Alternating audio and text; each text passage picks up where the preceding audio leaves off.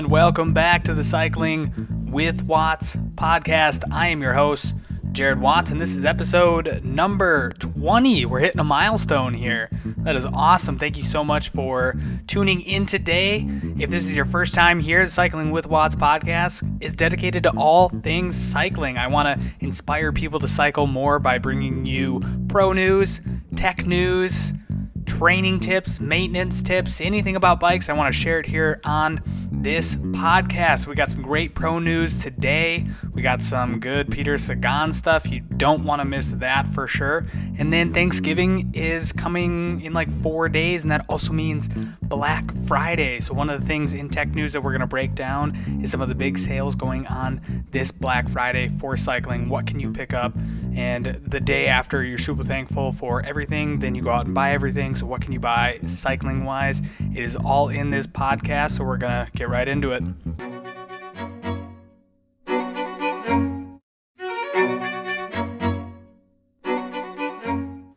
All right. So, like I said, my name is Jared Watts. And if you, uh, if this is your first time tuning in, I am a cycling bike mechanic by day. I ride a bike some sort of bike every single day. Right now, it's the indoor trainer most of the time, and I just uh, love bikes. So, bike mechanic by day, cycling podcast, der by night, if you want to put it that way. So, yes, I just love bikes. I have a lot of passion for cycling, and I just want to share that passion. I get to learn a lot being in the bike business, and I love following uh, pro news, all the things that are going on there, new tech that is coming out. I love all that stuff, and uh, I want to share maintenance tips that I've learned, you know, on the job that I'm learning every day. Also, training tips. I'm not some amazing racer by any means, but I think a lot of people are in my situation where we're racing for some of our first times, and now that I've been in it a long time, I can see stuff from a mechanic standpoint and kind of a newbie standpoint as well. I just want to share what I'm going through and some of the tips that I have picked up over over the years. So that is me. Now, also, we're going to do a couple housekeeping things before we get into the pro news. Everything that I talk about today is going to be up on the website that is cyclingwithwatts.com. You can see all the visuals for everything that I talk about. Links, anything like that will be up at cyclingwithwatts.com. Also, email address cyclingwithwatts at gmail. Feel free to reach out to me. I would he- love to hear from any and all of you questions that you have about bike stuff, about training, about pro news, like literally anything you want. Email and ask me, and I'd love to answer it on the show. I got a question for today that I'm going to answer at the end, but I'd love to, to answer your questions and then talk about them on the show. So please email me, cyclingwithwatts at gmail, or if you got suggestions for the show, anything like that, feel free to reach out. Follow me on Instagram. That is cycling with Watts. Feel free to direct message me there as well. If that's how you want to get a hold of me. But yeah, I'd love to uh, love to talk with you all. So please get in contact with me there. So that is it. So now on to pro news. And for the, the first thing to talk about is uh, a rule change from the UCI. Now, if you don't know anything about the UCI, it's the governing body for racing. And the UCI does a lot of good. I couldn't go into like the real, real depths of the UCI. Can't do that justice. But from the time that I've known cycling and known the UCI, they do a lot of a lot of really weird, like nitpicky things that I just my view coming from other sports growing up watching baseball, football, stuff like that, it just seems dumb and trivial and stuff like that. So that does kind of set up this new rule that is coming out, and it's about sock length. Now, I know sock length is a massive debate in the cycling community how high, how low. You know, I, I uh, I gotta be honest, it's not uh, it's not favorable for me to do the low cut no socks. That kind of screams you're a triathlete. Not that there's anything wrong with that. I don't want to shame or judge that. For me though, it's that nice sock that sits kind of like right below the calf muscle, if you will, maybe a little bit higher, maybe a little bit lower, and have some nice, real funky socks. I- have been digging the socks that I'm getting from the GCN Club. They send you a new sock every month. It's $15 a month if you're in the US. I think they have some really cool socks. So shout out to uh, GCN Club if you want to step up your sock game. It's great.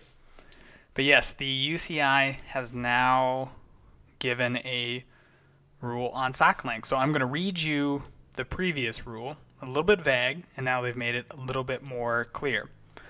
So, Rule 1.3.033 previously stated the socks and shoe covers used in competition must not extend above the middle of the leg.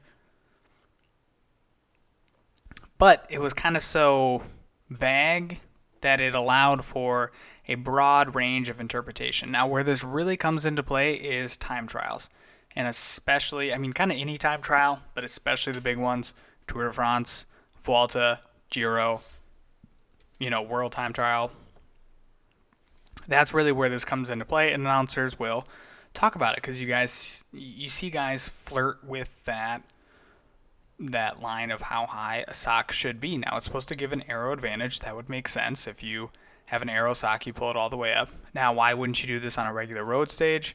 Well, there's definitely a comfort aspect to it, and I think the material probably just isn't as breathable as well because it's kind of like your skin suit. I don't know if it breathes as well. I've never worn like super aero socks, but you know, it, the further it comes up your leg, the faster you technically should go because you should be more aero. Now, the new amended rule reads socks and overshoes used in competition may not rise above the height defined by half the distance between the middle of the lateral malleolus and the middle of the fibula head. So basically, knee to ankle it has to be halfway in between there. So they basically just made it a little bit more clear. But in the end, I I just find this so trivial and so so dumb. I just don't care about how high somebody's socks are. If they wore a full leg in a time trial, I would really could care less. I want to see them go freaking fast. Now, I think there's definitely some rules that you need to preserve.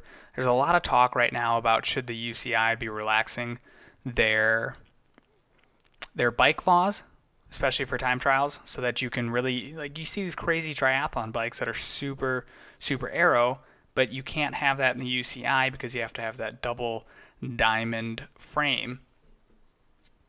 And I agree to a certain extent that that rule should be relaxed so that we can have more innovation and brands can come out with new and not be so constricted by the rules. Because right now they're definitely constricted by time trial rules and how that bike can look. Whereas triathlon though they can just come up with the freaking fastest bike you know and they have these crazy crazy designs that look pretty cool actually you know even being a road cyclist i think they look pretty cool. So i think they should relax that. But you know something like this I just find this really stupid that we have to put a definition on somebody's sock length. You know, also the UCI just came out with a new rule about skin suits that they can't have any material that disrupts the airflow, and this is really coming back to the Chris Froome Castelli Vortex suit that had little dimples on it, like a golf ball that, or those dimples on the shoulder and arm of the time trial suit would disrupt the air flow, therefore making you faster. And again, I I just don't care about that. You know, I can understand banning performance enhancing drugs. Totally understand that because it makes you faster in an unethical way. But having dimples on your skin suit, I mean, if Castelli can come up with that kind of innovation, I think they should be able to do it. I think we're getting too nitpicky there. So I, I find the sock rule kind of dumb.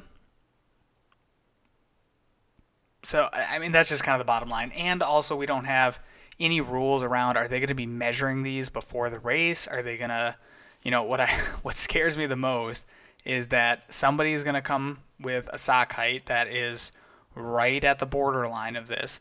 They're not going to measure it beforehand, before the race.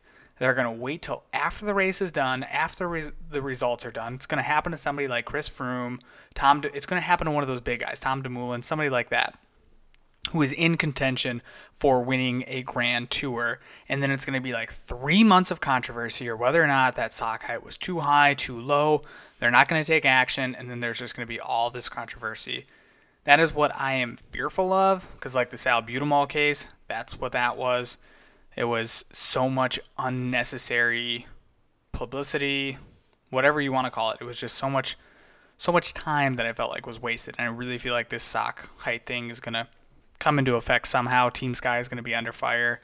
I am on the Team Sky bandwagon all the time. so I feel like they're going to be under fire in some way because they've definitely flirted with this in the past about having too high of socks. But we'll see. I hope the UCI does this right. It just blows over. We never even hear about it because they have measures in place before the race starts. And I hope that they can really educate teams too on like this is exactly where it needs to be so there's no confusion. Therefore, no controversy because I'd rather have no controversy with this because it's just stupid to have a controversy over something like this. So, yes, now you have sock height rules, which is really weird. I'm going to be honest with that's really weird. But, anyways, let's move on to something else. Uh, another kind of controversy, which I think is very interesting. So, Alex Kristoff was interviewed by Cycling News. Good interview. Read through over in um, Criterium over in Asia for the Tour de France. And as you may or may not know, Gaviria, Fernando Gaviria, has moved over from Quickstep over to UAE Emirates, and he will be riding for that team along with Fabio Aru, Dan Martin, Alexander Kristoff. They have a pretty stacked team, I would say, but Kristoff is definitely their go-to sprint guy, and he's he didn't have the greatest of seasons this year. He'll even admit that himself, but he is still performing pretty good. I, I compared to Gaviria, he was just missing the wheels. You know, he was finishing in that third, fourth, fifth, sixth, somewhere like that in a lot of those big sprints. He still, I think, has a lot of legs left in him, but he's definitely getting on the older side, whereas Gaviria, young, upcoming, fresh talent. And so Kristoff is being very realistic in this interview, and he's saying, for the most part, I want to work for Gaviria if he is the fastest one, but I also hope that my team – will still give me a shot, will still give me a chance. And so I think that's a really cool approach to take. I think that's very level headed, and I think it's the right approach to take in that he will work for Gaviria. If Gaviria is in that spot and in that moment, he is the guy, or in that week, you know, whatever that looks like. If Gaviria is the guy and he is performing better than Kristoff, Kristoff will help lead him out. And I think that's a very selfless thing.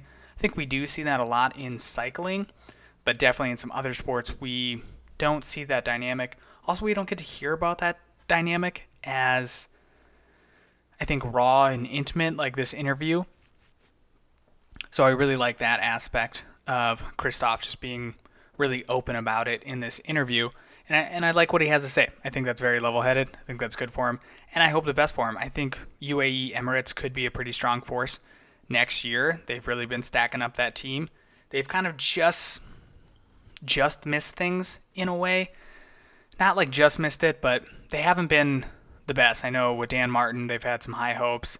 He definitely made the race animating in the Tour de France, so that was really fun to watch. Fabio Aru kind of had, you know, an all right season. I wouldn't say one of the best, so we'll see how Gaviria and Kristoff get on there. I'm also afraid to have Gaviria have the same thing happen like Marcel Kittel when he left Quick Step. So I really hope Gaviria is going to be just as strong next year as he was this year with Quick Step. I'm not really sure why exactly he left Quickstep. I believe it had something to do with the sponsorship where they were, you know, in trouble of having a title sponsor as Etixx was moving away. They have now have a new sponsor, so they are all good for next year. But I believe that is why Gaviria moved over. We didn't really get a clear clear answer on why he moved, but he moved, and we'll see how that plays out next year. So, real quick, Vincenzo Nibali, who is an amazing bike handler, always a fun guy to watch. He was riding some gravel roads, uh, testing out some disc brakes, which I don't. I, he didn't ride disc brakes last year, and he's probably rode disc brakes before. But I think that'd be cool. We could be seeing him riding disc brakes next year, and hopefully I can get this video on the website. I hope it all works out because I'd love to show you all because he is freaking ripping on some gravel roads. I don't know how fast he's going exactly, but it looks like he is absolutely just flying and it's super fun to watch. It's a great quality, I think GoPro video or whatever. So check that out, cyclingwithwatts.com. Super fun to watch Vincenzo Nibali go off and do his thing. So he's testing out some disc brakes and just ripping on some gravel. So it's fun to watch. Go check that out. So I talked to uh, was episode 18 about a week ago about Israeli Cycling Academy, and they are bolstering that roster.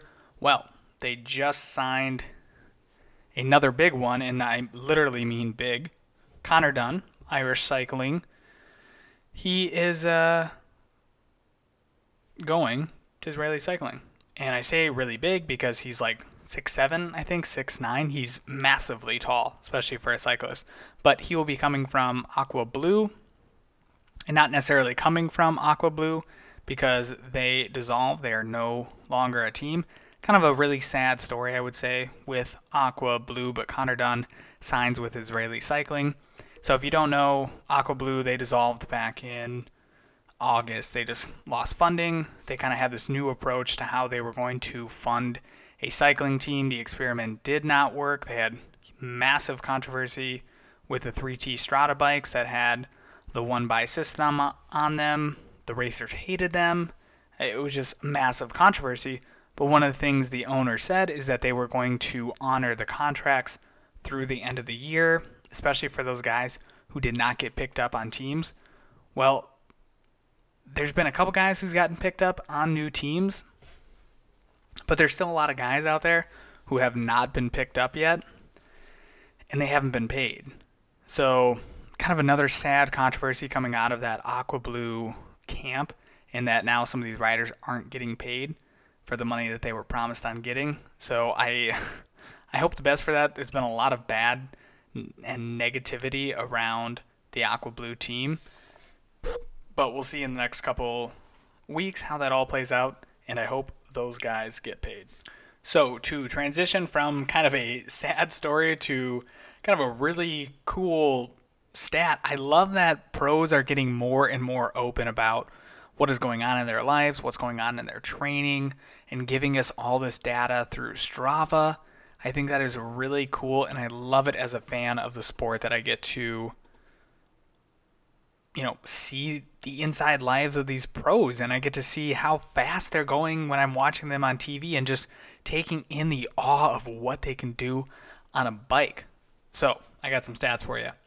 If you didn't see this on Twitter, I'm going to tell you here Tom Skujins of Trek Segafredo and what his 2018 looked like. Now, this was a couple days ago but it is still massive and it's so awesome. So, hours ridden. He has ridden a total of, and these are Strava, by the way. He's ridden a total of 1,052 hours. That is almost 44 days of riding in 2018. That is massive and crazy. I think this is the, you know, a, a really amazing stat. So, kilometers ridden. Kilometers ridden. Total of 32,930 kilometers, which 12,533 of those kilometers were raced in 82 days. And so that just talks about the level of training that these guys are doing and how much training they're doing outside of their racing season. You know, it's incredible that they ride something like Tour de France and put in all those miles in that short period of time. But by these stats, he's putting in a ton, ton of miles in training plus all that racing, which that makes sense to any other sport and how much you practice the actual game time.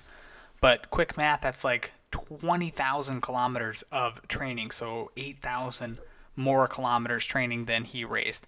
Absolutely massive. Now, meters climbed 392,772 meters climb, which is 44 times the height of Everest.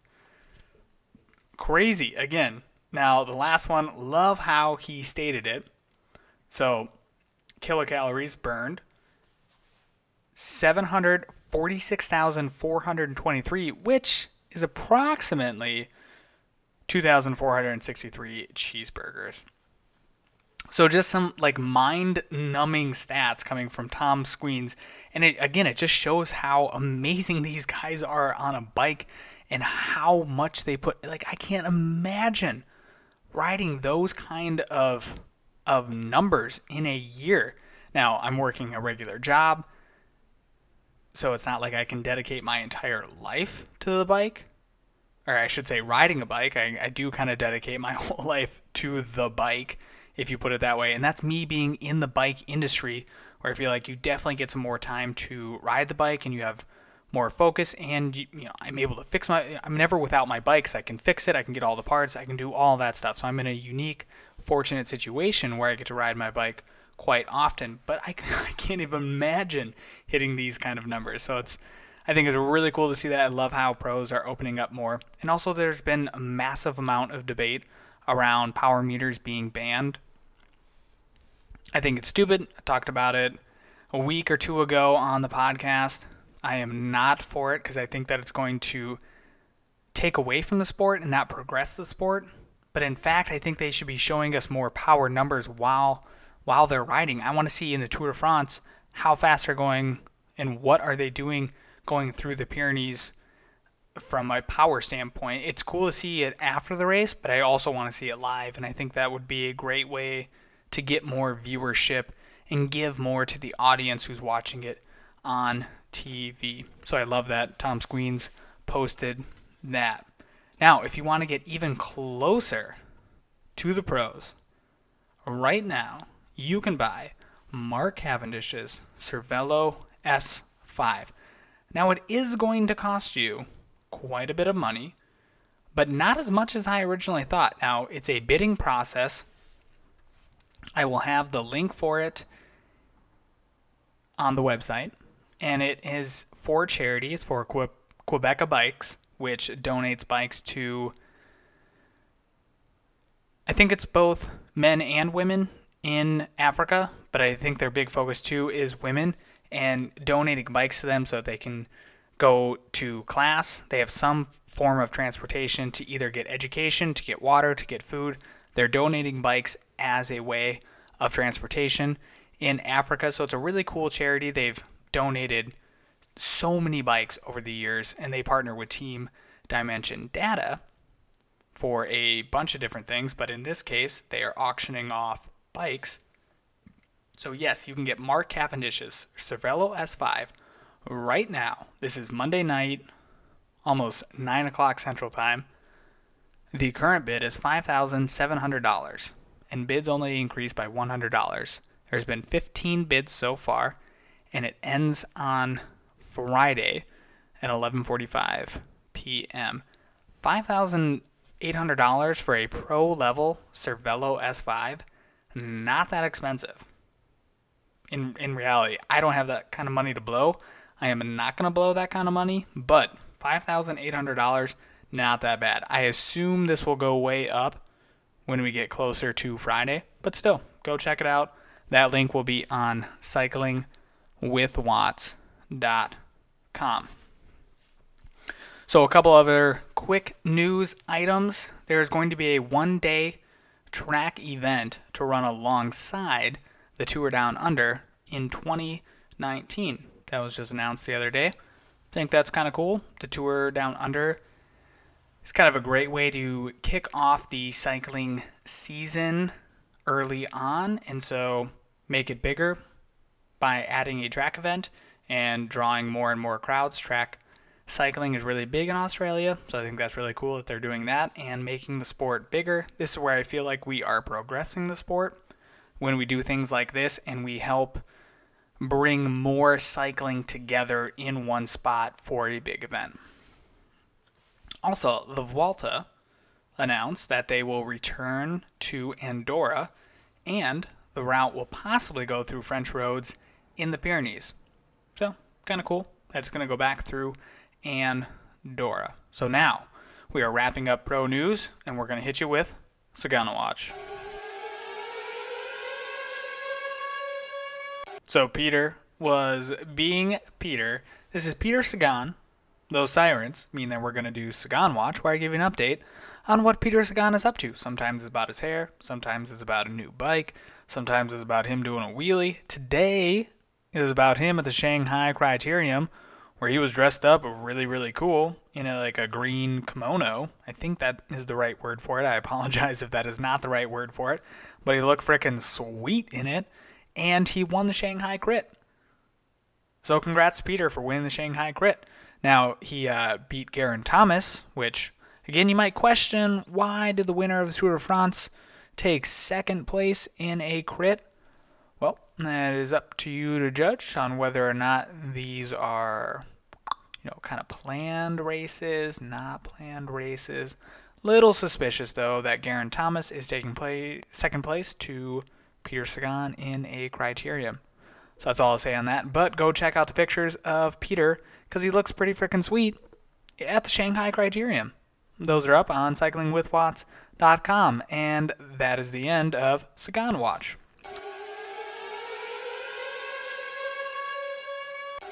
Unfortunately, those sirens mean that we are done with pro news, so we're going to transition like a triathlon event over into the tech world. And let me tell you, I got something that I nerded out about when I saw this. I was super, super pumped about what I'm gonna talk about here in like one second, but I just want to tell you how much I nerded out. Like, I never thought in my life that I would get excited over nipples.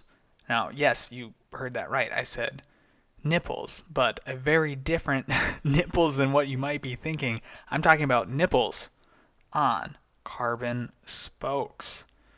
Now, if you've seen some carbon wheels in the past, Lightweight has them, Mavic has them, and they look really, really cool, but they are totally stupid, I think. Like, if you have the money to blow, maybe. I don't know why you need that light of a wheel to begin with.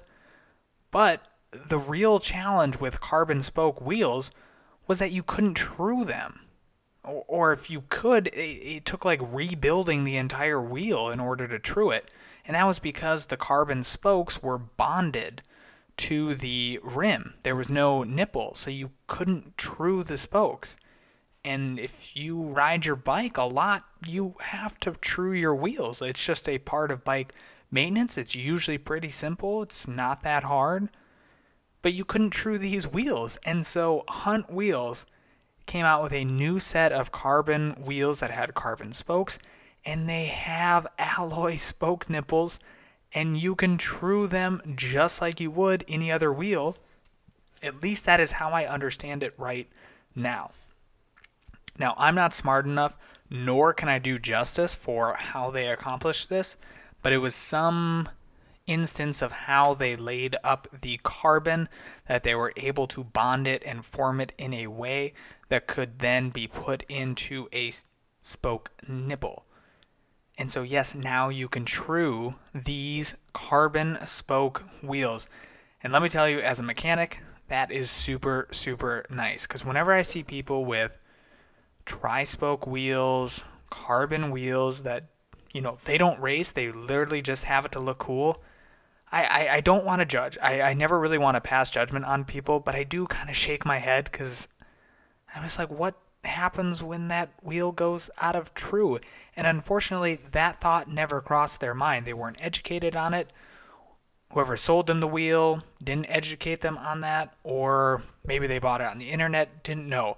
So I don't want to put the blame on them, but I think it's kind of stupid because you can't true the wheel. And if you want to have wheels that work properly, you need to true them.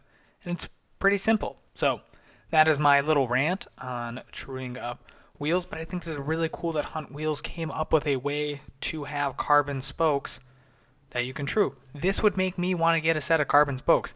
Not that I'm going to, because I don't have that kind of money yet, but it would make me want to get them because I can finally I can fix my wheel. I don't have to go through this whole rebuilding process where I got to send it back to the manufacturer in order to get my carbon laid up again. No, I can true it myself. So it was really cool. Congrats to Hunt Wheels. I think that is a huge step forward, especially for the general population. I think they're still going to be massively expensive, but if you can fix them, at least it makes more sense for the general population and maybe even pro riders then to use carbon spoke wheels on regular road stages. You know, they already use disc wheels and tri spoke wheels for time trial bikes, but maybe we'll see it on the road. Who knows? So I think that could be really cool.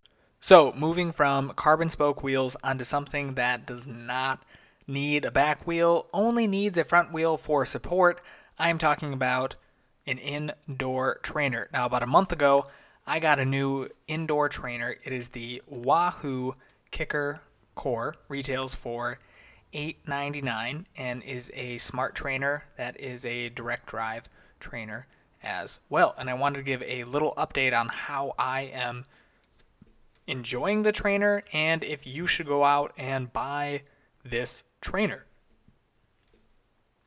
So I came from having my wheel touching my trainer has the you know metallic roller on the back of it pretty standard trainer that a lot of people have currently use and i was using that last year a smart trainer on zwift and i liked it but after a while i just started to get really sick of the trainer i was working so much harder on zwift than i thought i should be and I realized after a couple months of using it that that was because it could only simulate grades of up to 7%.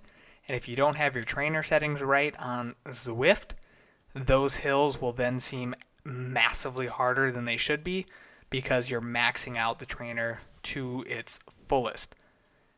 And it was also kind of hard to swap between riding the bike on the trainer and riding the bike outside because I, at that time I only had one set of wheels and I had to put a trainer tire on the back wheel so it didn't wear out super fast. So I, I didn't want to change tires just to go ride outside, especially because trainer tires are an absolute beast to put on. So I wasn't going to go through that work. But now the direct drive trainer, super easy to take it off, pop your back wheel in, and you are ready to go. But also, the direct drive trainer just feels so much better. It feels so much smoother. And this is the Wahoo Kickr Core, so this is not top of the line. It's still $899. Totally understand that that is a lot of money, but it's not massively expensive like some of the top end indoor trainers, which can retail for $1,200.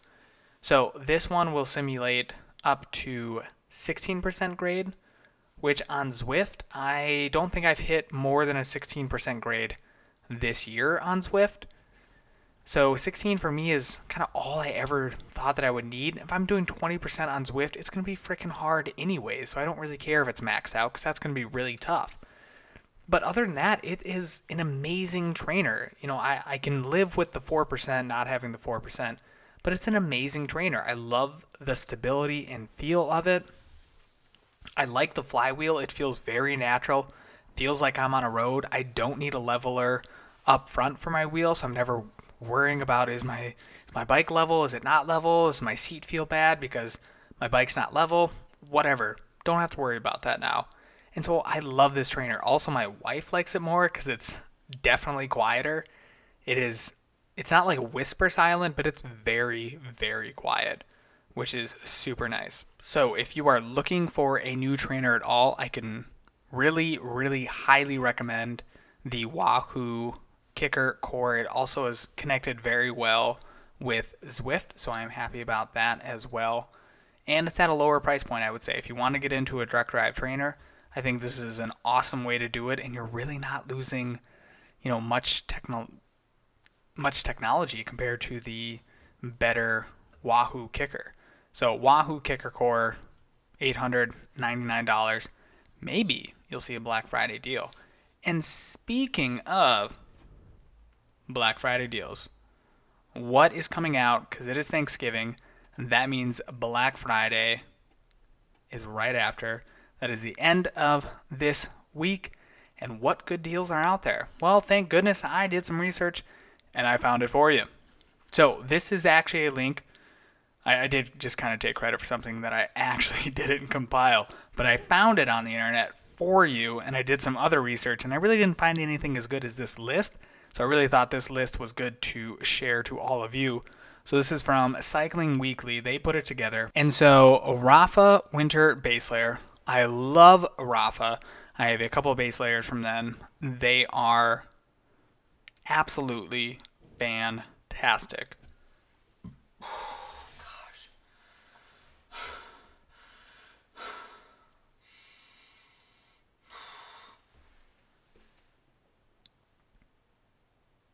And they are perfect under a jersey, under a jacket, whatever. So Rapha winter base layer is going to go from 110 to 66 dollars on Wiggle.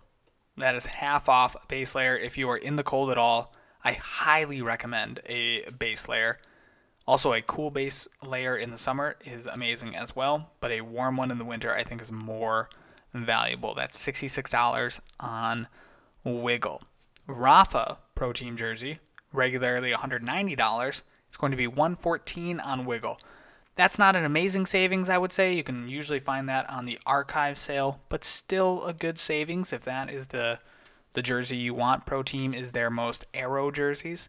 So if you're really looking to amp your watts up with your clothing, that is what you would get. The best one that I found, or that this list put together, and I did some research on my own, was Shimano Ultegra Group Set is going to be more than half off. It's going to go from 1456 to 659 and that is going to be on chain reaction cycles. That is a great price if you're looking to upgrade or you're building a bike. 659 for an Ultegra group set. That is close to dealer cost. That is a really good price. So if you want to upgrade to Ultegra or you're building a new bike, that's a great cost. And that is going to get you the entire Ultegra set up. And I believe it's a Di2 as well. I can't really tell from this picture. It's mechanical. Sorry, it is not Di2. That would be that'd be crazy good. But 659 for a mechanical group set, still amazing price. So check that out on Chain Reaction Cycles. Also, some Scott Road shoes are on this list. Not a big fan of Scott Road shoes, so didn't really think that was that great. Continental Grand Prix tires are going to be $47.99, regularly $84.99. Usually you can find Grand Prix for about that price, anyways, online. But coming to the absolute best deal aside from the Shimano, because that's an amazing deal. But Oakley Jawbreakers, Oakley Jawbreaker sunglasses on chain reaction cycles are going to be $140. That is down from $232. That is a great savings on quality, quality glasses. Those are the glasses I ride, and I absolutely love them. Don't really want to move away from them I think they're fantastic. They're absolutely amazing. Love the style, love the way they fit, love everything about them. So, that is what is going on. Black Friday. I will have that link on the website cyclingwithwatts.com. So, we're getting close to ending the show, but before we do, I want to get a question emailed to me from Jesse. This is kind of a maintenance training, just regular bike question as well. And so that is about cleats. And so he's kind of wondering what cleats he should go with yellow, blue, or red. We're talking about Shimano cleats. And I'm assuming if he is asking that question, might be getting into cleats for the first time. Maybe he's switching pedals. That could be as well. But if you're getting your first set of clip in pedals, I would definitely recommend the yellow Shimano cleats. And so these are all the same cleats, it is just different levels of float. The yellow is a six degree float, blue is a two degree float, and red is a fixed degree float. So that is absolutely none. That is zero degrees of float. Now, what is float, you ask? Well, that is how much your feet can move in the pedals and how much that cleat is going to allow you to move in those pedals. So, six degrees is the most, but the yellow is what I would recommend because that's going to give your foot the most amount of room to move in those cleats, especially if this is your first pair of clip in pedals, you're not going to be that comfortable yet. You're going to be moving positions a lot. You don't know exactly what your fit is. And so this is going to give you the widest margin of error. I also ride yellow because I like yellow the best. I would recommend probably for most people to be yellow or blue. I would almost never recommend red. And if you are wearing red, it's because you're an experienced cyclist and therefore I trust that you you know the limitations, the dangers, and what you're getting yourself into if you go with a red cleat. Now GCN did a video talking to the pros on what they use and it was spread out all over the board.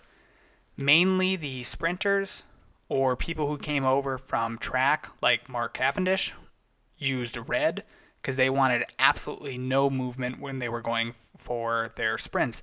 But also, they came from the track world where they were used to that. Otherwise, you'd see guys yellow, blue. Not a ton of people wore red.